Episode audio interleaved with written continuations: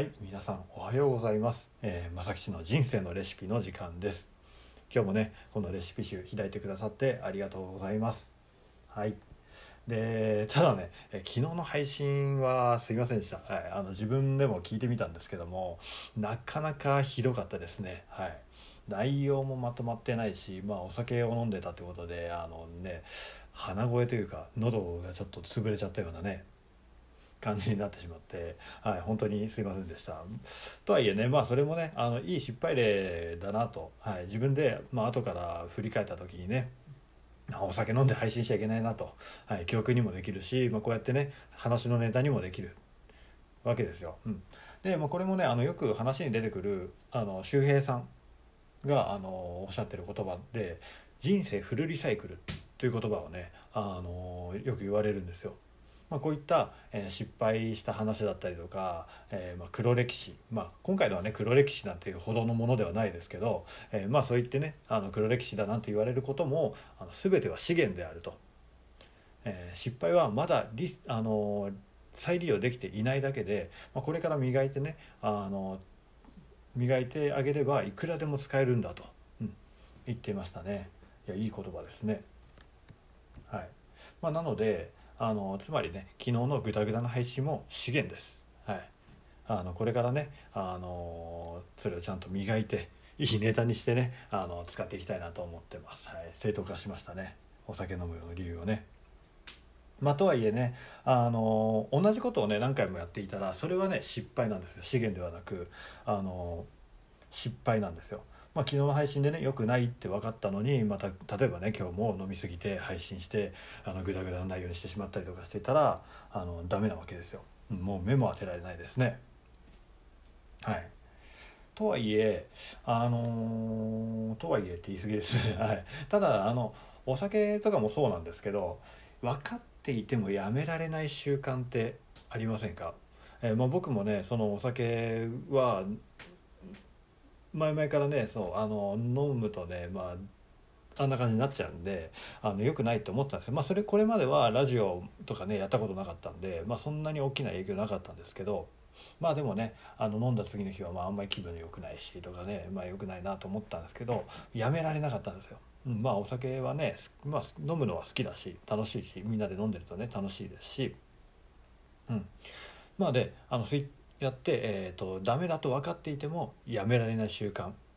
まあねお酒の他にも例えば甘いものまあね、お菓子を食べ過ぎたら太るからやめたいとかもうこれねパティシエが言うなって感じですけど、はい、まあでもね、あのー、やめたいと思ってもつい手に取ってしまいますよますよね。であとはスマホとかね。あの時間の無駄だと分かっているのに、えー、つい意味もなくねスマホを見てネットサーフィンしたり SNS 開いたり、まあ、動画見ちゃったりねあのそうやって時間を無駄にしてしまうなんてことねありますよね。で、えー、なのでここからが、えー、本日の献立になるんですけど、えー、やめたいことをやめる方法という内容でお話ししようかなと思います。はいまあ、これはねあの仕事を辞めるとかそういうことではなく、まあ、辞めたい習慣ですね。をやめる方法というので、えー、話していきたいと思います。でじゃあそもそもねなんであのやってしまうかということですよね。そのまあ、お酒にしても甘いものにしてもなんで飲んでしまったり、まあ、ついあのつまんでしまったりするかということなんですけどそれはねもう言ってしまえば人間の本能だからです。はい、もうね本能には抗えません。抗えませんって抗えませんって言っちゃいけないです。抗うんですけど、えー、まあ、本能だからですね。で人間の脳には2つのネットワークがあるっていうふうに言われていて1つがデフォルトモードネットワーク。でもう1つがワーキングメモリーネットワークというふうに、えー、2つのネットワークがあるんです。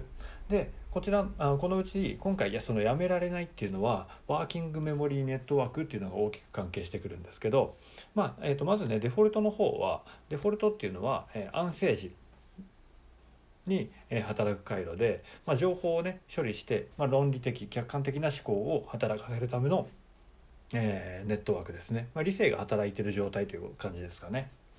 でえ逆にワーキングメモリーっていうのはもともとこれはあの悪いものじゃないんですよ。もともとは危機危険ね危険を回避したりとか、まあ、食料を取るとかあの命がねかかっている状態で、え素早く行動するために快と不快というあの2つのねシンプルな基準で反射的に行動を起こすためのネットワークなんですよ。うん、なのでもともと悪いものじゃなくて、え人間が生き抜くために進化した結果にできたものなんですよ。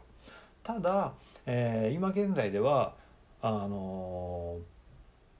スマホとかもそうですし世の中にはね情報が溢れすぎてるんですよ。でその情報を、えー、どんどん素早くね判断していかないと、えー、脳がパンクしてしまうということで、えー、その素早く判断を下すための、え、ワーキングメモリーネットワークの方がより発達してしまって、えまあ、いろんなことをね快不快だけで判断してしまうというふうになってしまったということですね。でその結果甘いものだったりとかお酒スマホなど人間がねあの本能的に心地いいと、えー、まあ楽しいと判断してしまうものがやめられなくなってしまったということですね。はい、じゃあ、えー、それをどうするか、まあ、どうどうすればやめられるかということで、えー、ここからがま本題になるんですが、えー、3つね。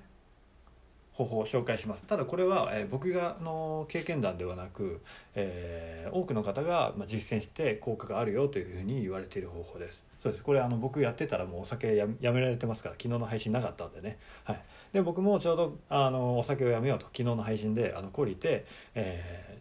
ー、今まさにね今日から実践しているはい内容ですので、まあ、僕のねあの検証結果もまた後々報告させていただきたいと思ってますけれども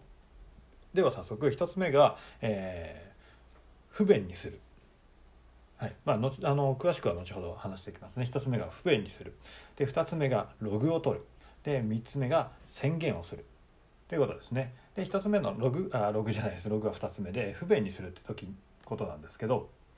えー、まあスマホに関していきましょうか。スマホを見たいと思った時に、えー、大体スマホってもう手元にありますよね。でもう見たいって思ったらすぐに行動できちゃうんですよ。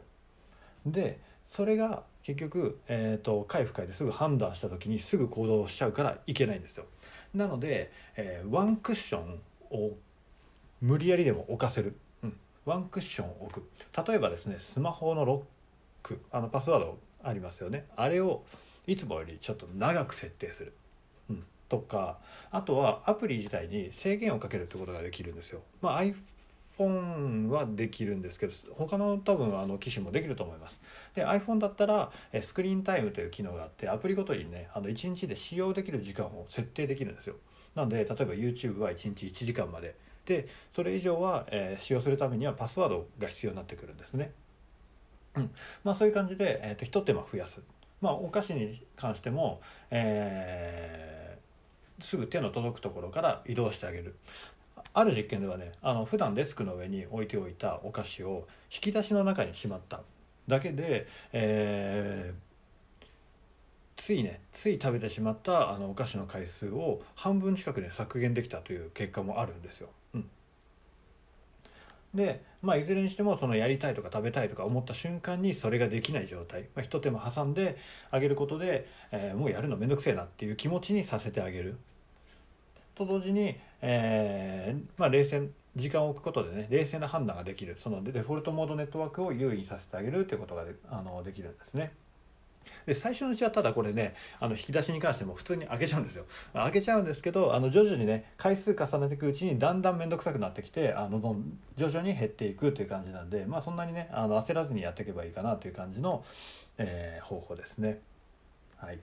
で2つ目が、えー、ログを取る。うん、これはねあの昨日のレシピでもあのやりたいことを続けるためにログを取るという話をしたんですが逆のパターンでも使えるんですよ。うん、っていうのも、えー、発想の転換ですね。やりたいこあやりたくないことをやめるっていうのはやらない状態を続けるということなんですね。で続けるためにはログを取る、まあ、昨日の話ですよ。続けるためにはログを取る。そのやらない状態を続けるためにログを取る、うん、まああの詳しくは昨日のグダグダ配信を聞いてください。ってわけにはいかないんで、まあ、簡単に説明すると、まあ、ログを取ってね毎日続いていた記録記録が途切れるのを人間はあの本能的に嫌う性質があるんですね。なので、えーと、そのやりたいっていう気持ちと、まあ、記録が途切れるっていう不快な気持ちで、えー、こう2つでね創殺して、えー、やりたい気持ちを抑えちゃうというねそんな手法ですね。はいでもう一つ3つ目が、えー、宣言をするということですね。えーこれはもうみんなにね例えば禁酒をしますと、はい、私もう禁酒しますって。これあの早速ね僕今日あのツイッターで禁酒しますと。宣言したんですけどもこうすることによって、えー、まあ、お酒を飲んでしまった時にある種の、ね、罪悪感を感じるんですよ。でこれはね人間の承認欲求があの関係してくるんですが、まあ、誰だってねあの嘘つきって思われたくないですよね。うん。まあ、実際にあのお友達、まあ、皆さんのねお友達がどう思うかは、まあ、分かりませんけど皆さんの関係次第なので分かんないんですけど、まあ、ただねリスクはありますよね。自分で言ったことも、えー、守れないやつだと。あいつは嘘つきだって思われる可能性がある、うん、それはねあの承認欲求をとはあの相反することなので不快に感じるんですね。でなのでこれも、えー、結局そのお酒を飲みたいという欲求と、えー、承認欲求を満たせないっていう、えー、不快感で、えー、操作して、えー、お酒を飲みたい欲求を消してくれるということですね。まあ別のねあの欲求をうまく使って、えー、やっていきましょうというような話ですね。はい。でこの時に、えーまあ、宣言した後で2番のねで取っておいたログを使うっていうのもありですよねちゃんとあの続けてやってますよっていう証拠を出すっていう。でこれねあの後々またコンテンツにしたりとか話のネタにもできるので、えー、二石二鳥ですよね。はい。で、えー、時間がねもうないんですよね。はい。時間がないんでサクッときますよ。まとめると不便にするログを取る宣言を、えー、宣言をするこの3つですね。はい。なので、えー、この3つ使って是非ねやめたいことをやめて、えー、時間をね有効活用していきましょう。ということで、えー、最後駆け足になっちゃいましたが、えここまではまさきちでした。ではでは良い一日をお過ごしください。